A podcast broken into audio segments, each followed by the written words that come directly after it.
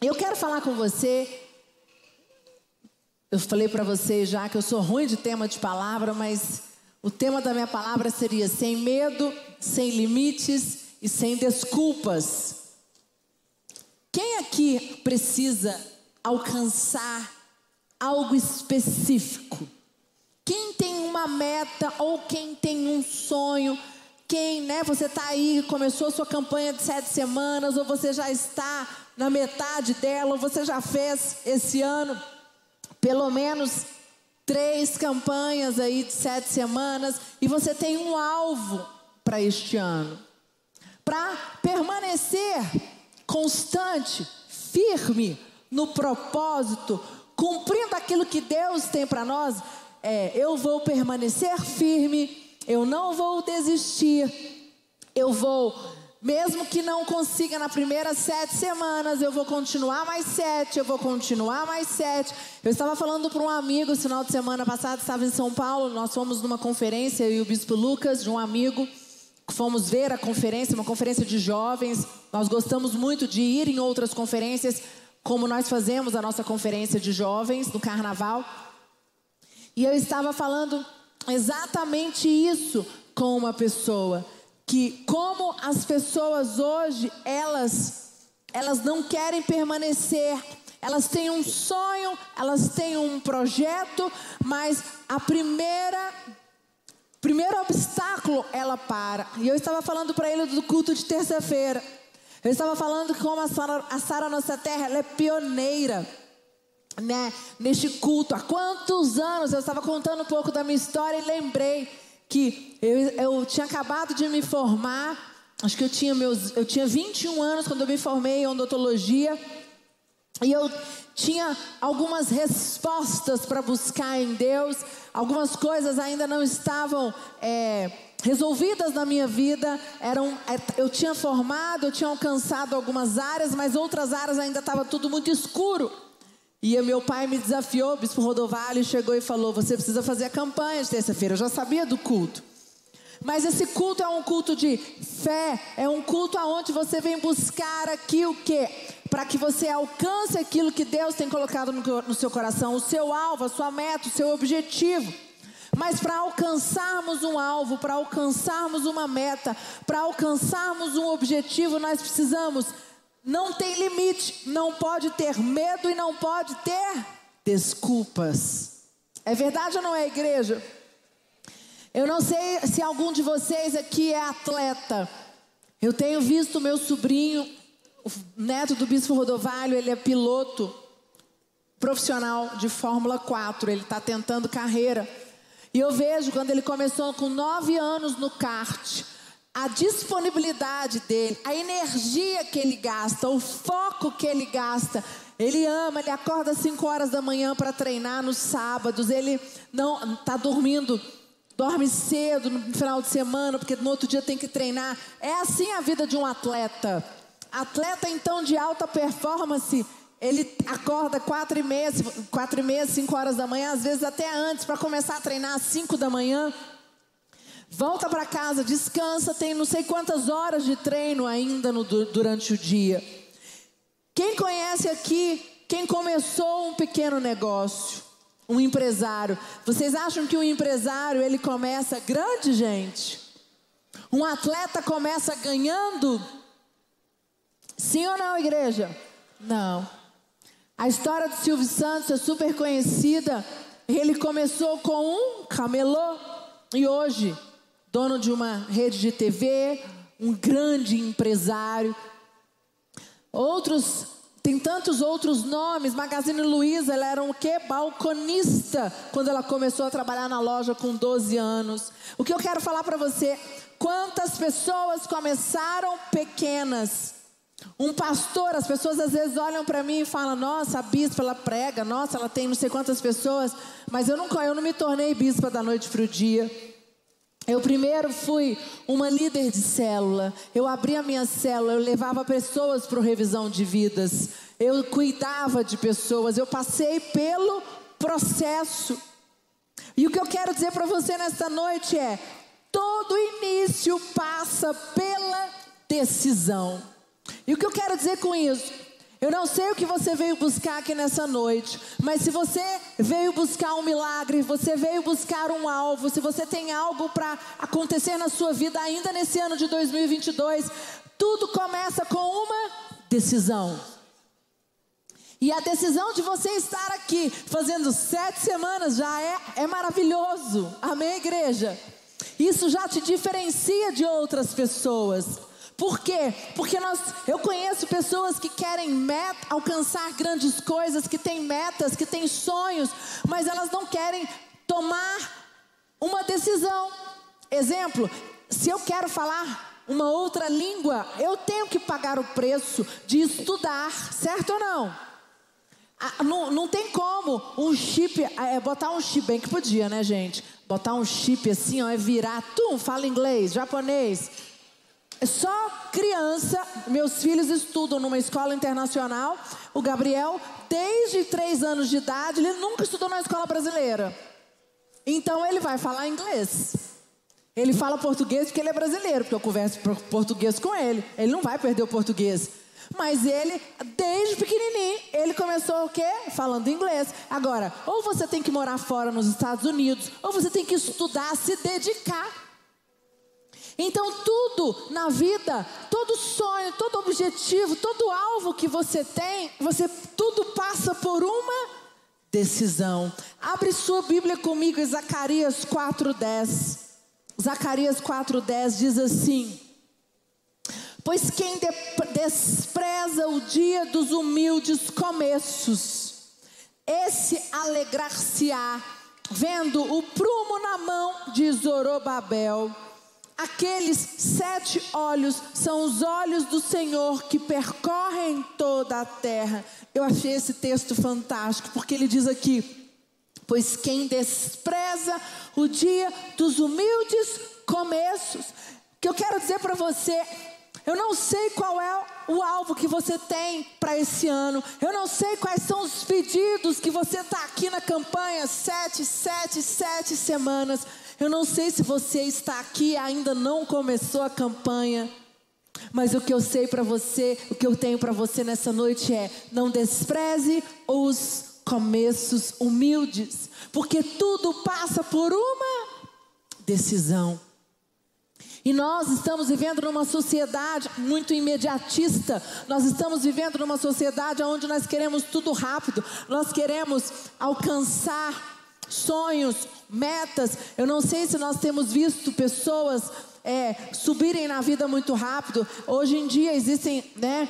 Outras profissões que estão dando dinheiro muito rápido, muito mais do que como era antigamente. Eu, eu já conversei com alguns pioneiros, pessoas, empresários que demoraram 30, 40 anos para construir um patrimônio. E às vezes eu vejo eles assim, meu Deus, hoje o mundo mudou, hoje existem novas profissões vindo, novas oportunidades vindo, e, e tem jovens, meninos de 25, 28 anos, ganhando muito, muito dinheiro, é verdade. Mas todos eles, não importa a época em que você nasceu, não importa, não importa a época qual você está, se você é da década de 80, 90, de 2000, não importa, importa que tudo passa por uma decisão. E eu não sei o que é que você veio buscar aqui. Eu não sei o que é que Deus tem falado com você. Mas o que Deus colocou no meu coração hoje é que eu teria que falar aqui com você que vocês querem os alvos, vocês querem alcançar os alvos, vocês têm metas, vocês têm sonhos, mas muitos aqui não querem tomar uma decisão.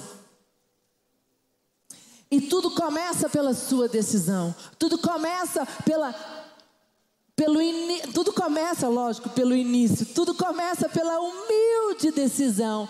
A decisão de às vezes começar pequenininho. Você fala, meu Deus, será que eu vou ter que fazer campanha de terça para Deus abrir as portas para mim? Sim.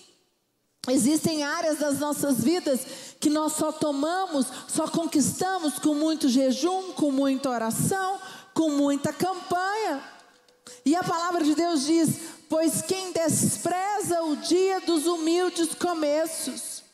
E tem, nós muitas vezes desprezamos os pequenos começos. E eu quero dizer para você, é no início que nós somos forjados e treinados. É nesse início da sua empresa, é no início do seu casamento. Nós temos a mania de olhar para um casal, olhar para o empresário, olhar para aquela pessoa que te inspira, aquela pessoa que você admira, e você já olhar para ela e falar: Eu quero ser igual. Essa é a minha meta. Sim, igreja?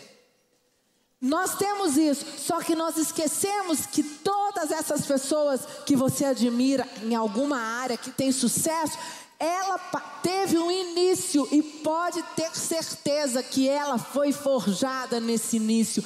A diferença é que essa pessoa que você admira, que hoje tem sucesso, ela aguentou o processo, ela permaneceu, ela foi forjada e aprovada. Amém, igreja? É no início que somos forjados e treinados. E qual foi o início de Jesus? Jesus é filho de Deus. E ele veio ao mundo como homem. E com 33 anos ele começa o seu ministério. Com 30, desculpa. E aí, em três anos, ele cumpre o chamado. Só que Jesus, o início de Jesus, foi aonde? Ele foi provado e forjado. Eu vou mostrar para vocês. Qual foi o início de Jesus? Fala comigo. Deserto.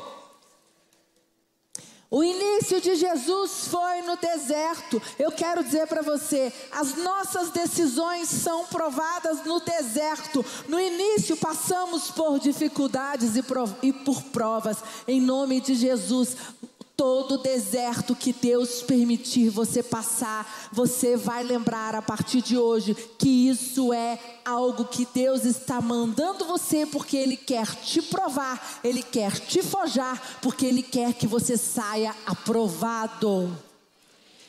Amém? Você precisa entender isso. Você não, você não pode aceitar mais de que quando você estiver passando por um deserto, você vai falar: quer dizer que Deus não me ama. Deus me esqueceu, quer dizer que Deus permitiu eu passar pelo deserto, então Deus me abandonou. Isso é uma mentira. Pelo contrário, abre a sua Bíblia comigo em Mateus 4:1 até o 11. Diz assim: A seguir, foi Jesus levado pelo Espírito ao deserto para ser tentado pelo diabo. E depois de jejuar 40 dias e 40 noites, teve fome. Então o tentador, aproximando-se, se lhe disse: Se és filho de Deus, manda que estas pedras se transformem em pães. Jesus, porém, respondeu: Está escrito: Não só de pão viverá o homem, mas de toda a palavra que procede da boca de Deus.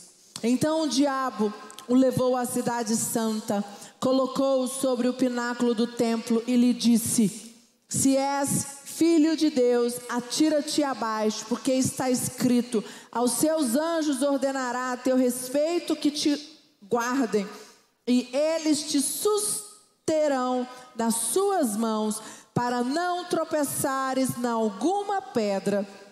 Respondeu-lhe Jesus: Também está escrito: Não tentarás o Senhor teu Deus. Levou ainda o diabo a um monte muito alto. Mostrou-lhe todos os reinos do mundo e a glória deles, e lhe disse: Tudo isso te darei se prostrado me adorares. Então Jesus lhe ordenou: Retira-te, Satanás, porque está escrito: Ao Senhor teu Deus adorarás, e só a Ele darás culto. Com isto deixou o diabo, e eis que vieram anjos e o serviram. E o que eu quero mostrar para você aqui, o início de Jesus foi prova. O início de Jesus foi deserto. E não era para ser, né? Sabe o que, que eu fico triste? Quantas pessoas elas vêm para Jesus, elas conhecem a Jesus, elas deixam Jesus entrar e transformar a vida delas, e aí vem, pimba, o primeiro deserto. E no primeiro deserto, em vez de ter joelhos no chão e o primeiro deserto, antes de você ficar aliançado no altar, buscar oração, fazer jejum, buscar o seu pastor, orar, pedir ajuda, estar sendo apacentado, você murmura, você reclama e você fala: esse Deus não existe. Quantas pessoas você conhece que fez isso?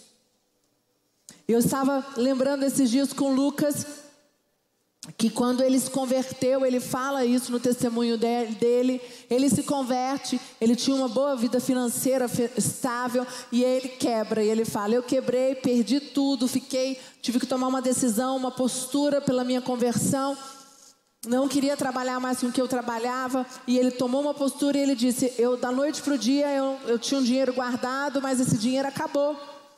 E ele falou que quando nós estávamos, ele fala, quando nós fomos namorar, noivar, ele, ele noivou pela misericórdia de Deus por muita fé, porque ele falou: Meu Deus, eu, eu, eu não tenho dinheiro, como é que eu vou casar? O início, ele fala, foi: se eu não tivesse um pastor, se eu não tivesse me apegado ao altar, se eu não tivesse vindo para o culto de terça-feira, se eu não tivesse bloqueado a minha mente, eu não tinha ficado na igreja, porque eu passei por um deserto, um ano depois que eu me converti. E um deserto financeiro, para o homem, o deserto financeiro é muito forte, verdade ou não, igreja?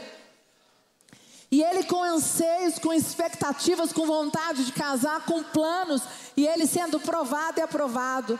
E eu, quantas vezes ele falou para mim, foi muito difícil, mas exatamente aqui, Jesus no seu início foi provado e testado.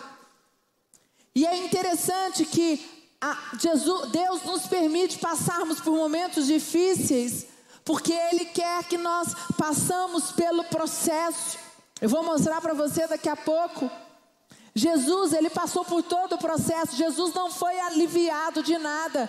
Tanto que Jesus foi batizado por João Batista. João Batista fala assim: Eu vou te batizar nunca, Jesus, mudando, né? Falando nas, nas palavras nossas hoje. Quem sou eu para te batizar? Porque Jesus ele falou: Você é maior do que mim. Então Deus manda Jesus, mas Jesus é muito, isso para mim é muito forte. Jesus passa pelo processo até cumprir. E olha que cumprir o, pro, o projeto que Deus tinha para ele foi dor, foi cruz, foi sangue, foi a crucificação. E Deus nos permite passar pelo processo para sermos provados e forjados, para termos vitória. Nós não vamos para a cruz, nós não precisamos ir para a cruz, ser crucificados, porque Jesus já morreu na cruz por mim e por você. Amém, igreja?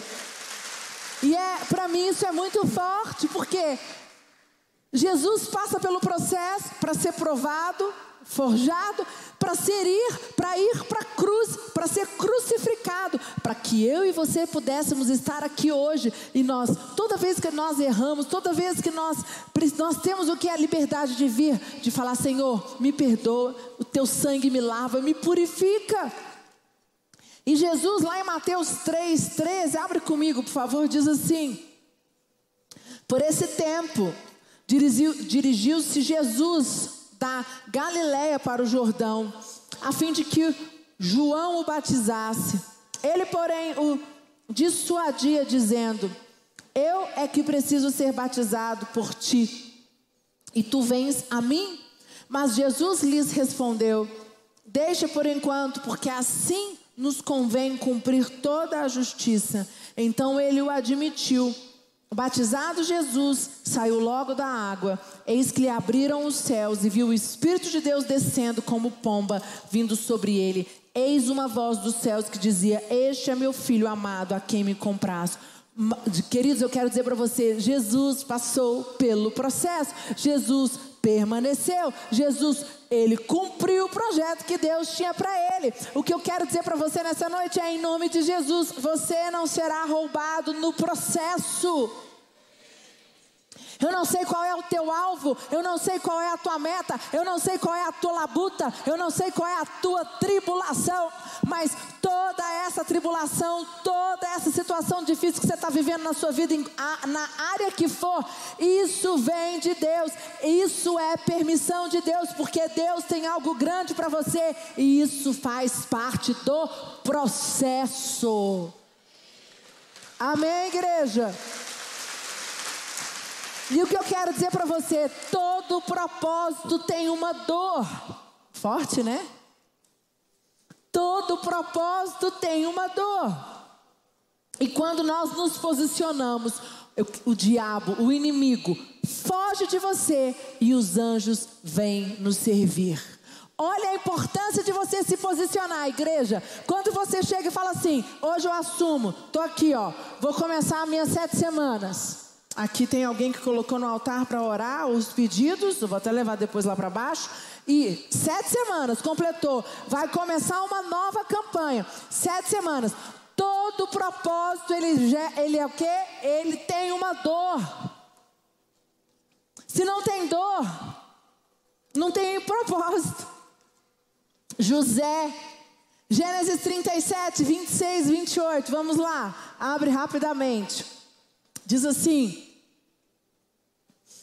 Judá disse então aos seus irmãos: Que ganharemos se matarmos o nosso irmão e escondermos o seu sangue? Vamos vendê-lo aos ismaelitas, não tocaremos nele, afinal é nosso irmão, é nosso próprio sangue. E seus irmãos concordaram. Quando os mercadores ismaelitas de Midian se aproximaram, seus irmãos tiravam José do poço e o venderam por 20 peças de prata aos ismaelitas que o levaram para o Egito. Nesse momento, olha só, todo propósito tem uma dor. Aí você lê esse texto e fala assim: misericórdia. Que, que propósito é esse de dos irmãos venderem José? E tinha um propósito. Deus não permitiu que José fosse vendido à toa. Queridos, tinha um propósito. Aquela venda, aquela situação, quando os irmãos vendem José, Deus permitiu aquilo, porque Deus sabia que José, ele usaria José para ser governador do Egito, e foi através de José que ele, ele salvou toda a sua família. Se José não tivesse ido para o Egito, se tornasse governador do Egito, a família de José tinha morrido de fome, porque teve fome durante a terra durante sete anos. Agora, foi difícil, foi doloroso e foi demorado. Porque José, até ser governador do Egito, se passaram. Ele tinha 17 anos, ele foi governador com 30, com 33, eu não lembro. Mas mais ou menos 14, 15 anos. E aí, você esperaria 14, 15 anos para que acontecesse o que Deus tem para a sua vida? Você permaneceria no processo? É isso que eu quero mostrar para vocês nessa noite. Tinha uma. A, o fato, o José ser governador era o propósito, mas teve dor. Você conquistar a tua casa própria, é, a casa própria é o, é o propósito, mas vai gerar uma dor. Você conquistar a tua empresa, não sei, ou, o relacionamento que você quer com a tua esposa, ou seu futuro casamento com teus filhos, é o propósito, mas gera dor. E essa dor, ela vem com a permissão de Deus. Por isso que você precisa estar aliançado no altar, precisa estar debaixo de cobertura espiritual, precisa estar debaixo de oração para que você permaneça firme e consiga chegar até o fim como José chegou. E aqui em Gênesis 39, 1, 2, diz assim: José foi levado para o Egito, onde os ismaelitas o venderam a um egípcio chamado Potifar, um oficial que era capitão da guarda do palácio. O Senhor Deus estava com José. Ele morava na casa do seu dono e ia muito bem em tudo, mostrando para vocês que José, além de ser vendido como escravo, ser vendido como escravo, ele foi trabalhar na casa de pessoas, ele foi trabalhar na casa de Potifar. José chegou no, Egito e o seu início foi como escravo. Mais uma vez, todo propósito tem uma dor. José, até chegar a ser governador, teve seus piores dias. E o que, que ele fez? Permaneceu firme.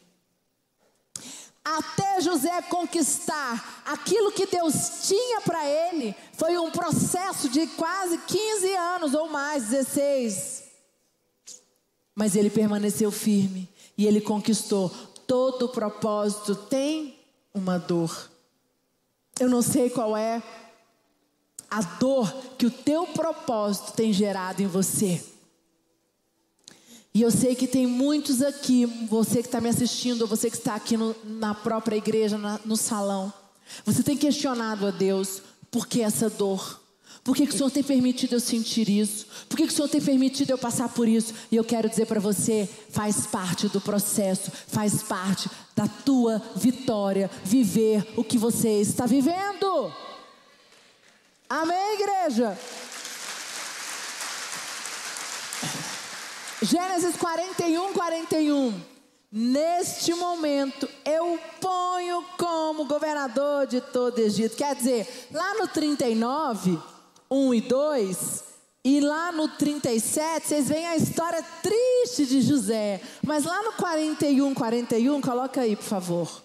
Gênesis 41, 41 diz: Neste momento eu o ponho como governador de todo Egito.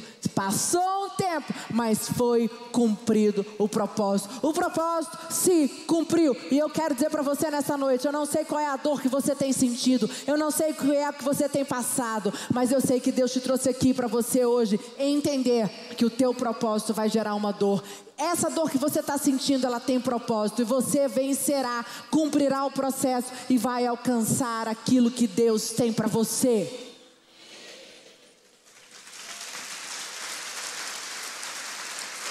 E eu quero dizer para você: a semente é o início da floresta. A semente é o início dos seus sonhos. A semente é o início do seu propósito. Você que está começando a sua campanha hoje, hoje, você começou a semente hoje. Ou você que está no meio do processo, a tua semente não vai murchar. Em nome de Jesus, hoje você fará uma oferta em prol do teu propósito. Eu não sei o que é que você tem, que é qual é a tua luta, qual é a tua dor. Em nome de Jesus, presta bastante atenção. A tua dor não vai te tirar de permanecer firme. Em nome de Jesus, hoje você vai falar: Senhor, tu vai me fortalecer. Senhor, tu vai me guardar, guardar as minhas emoções, guardar a minha mente, porque a dor que eu tenho sentido, ela tem um propósito e eu vou cumprir esse propósito. A dor não é maior que o propósito. Em nome de Jesus.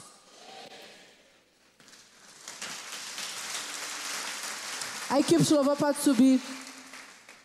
E eu quero dizer para você, no meio do caminho, você vai tentar desistir. No meio do caminho você terá desânimo. No meio do caminho você terá apatia. No meio do caminho a tua mente será atacada. No meio do caminho o teu coração será atacado. No meio do caminho pessoas falarão para você desistir. Mas em nome de Jesus, hoje você será fortalecido. Hoje você toma uma decisão de que nada nem ninguém, nada nem ninguém vai te tirar do processo. Nada nem ninguém vai te tirar de cumprir da caminhada até o fim para cumprir o que Deus tem na tua vida. Não, não sei o que é que você está vivendo, mas o Espírito Santo colocou no meu coração que hoje é dia de você semear. Você vai fazer uma semente hoje. Daqui a pouco eu vou falar sobre, eu vou chamar os dízimos e as ofertas. Mas você vai fazer uma semente em prol disso. Eu estou aqui nessa noite e eu vou fazer uma semente, porque essa dor que eu estou sentindo, ela não vai me tirar, ela não vai me parar, ela não vai me fazer desfocar. Eu vou cumprir o propósito que Deus tem para mim. Eu vou alcançar os sonhos, os objetivos que Deus tem para minha vida. Em nome de Jesus. Amém, igreja. E eu queria que você fechasse os teus olhos agora. Que você colocasse diante de Deus. Qual a tua dor?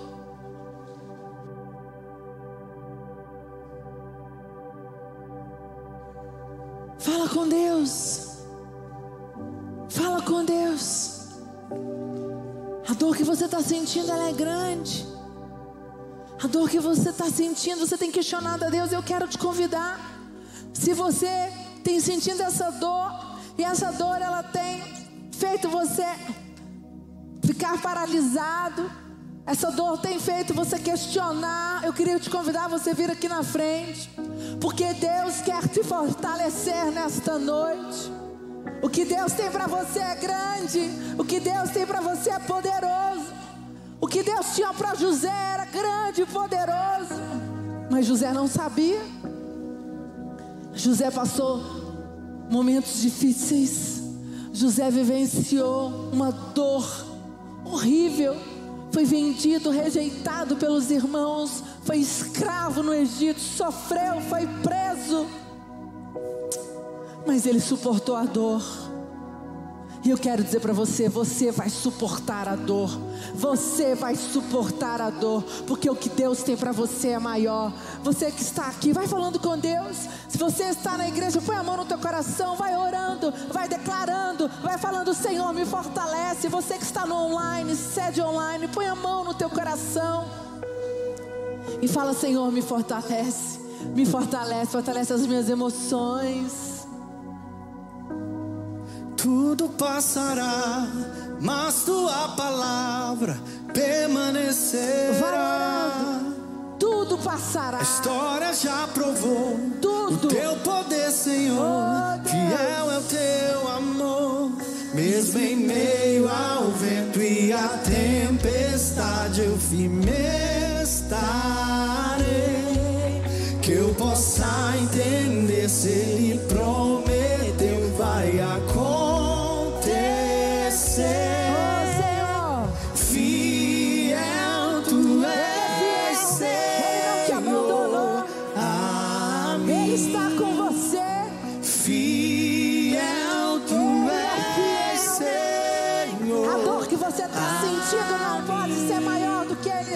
sin.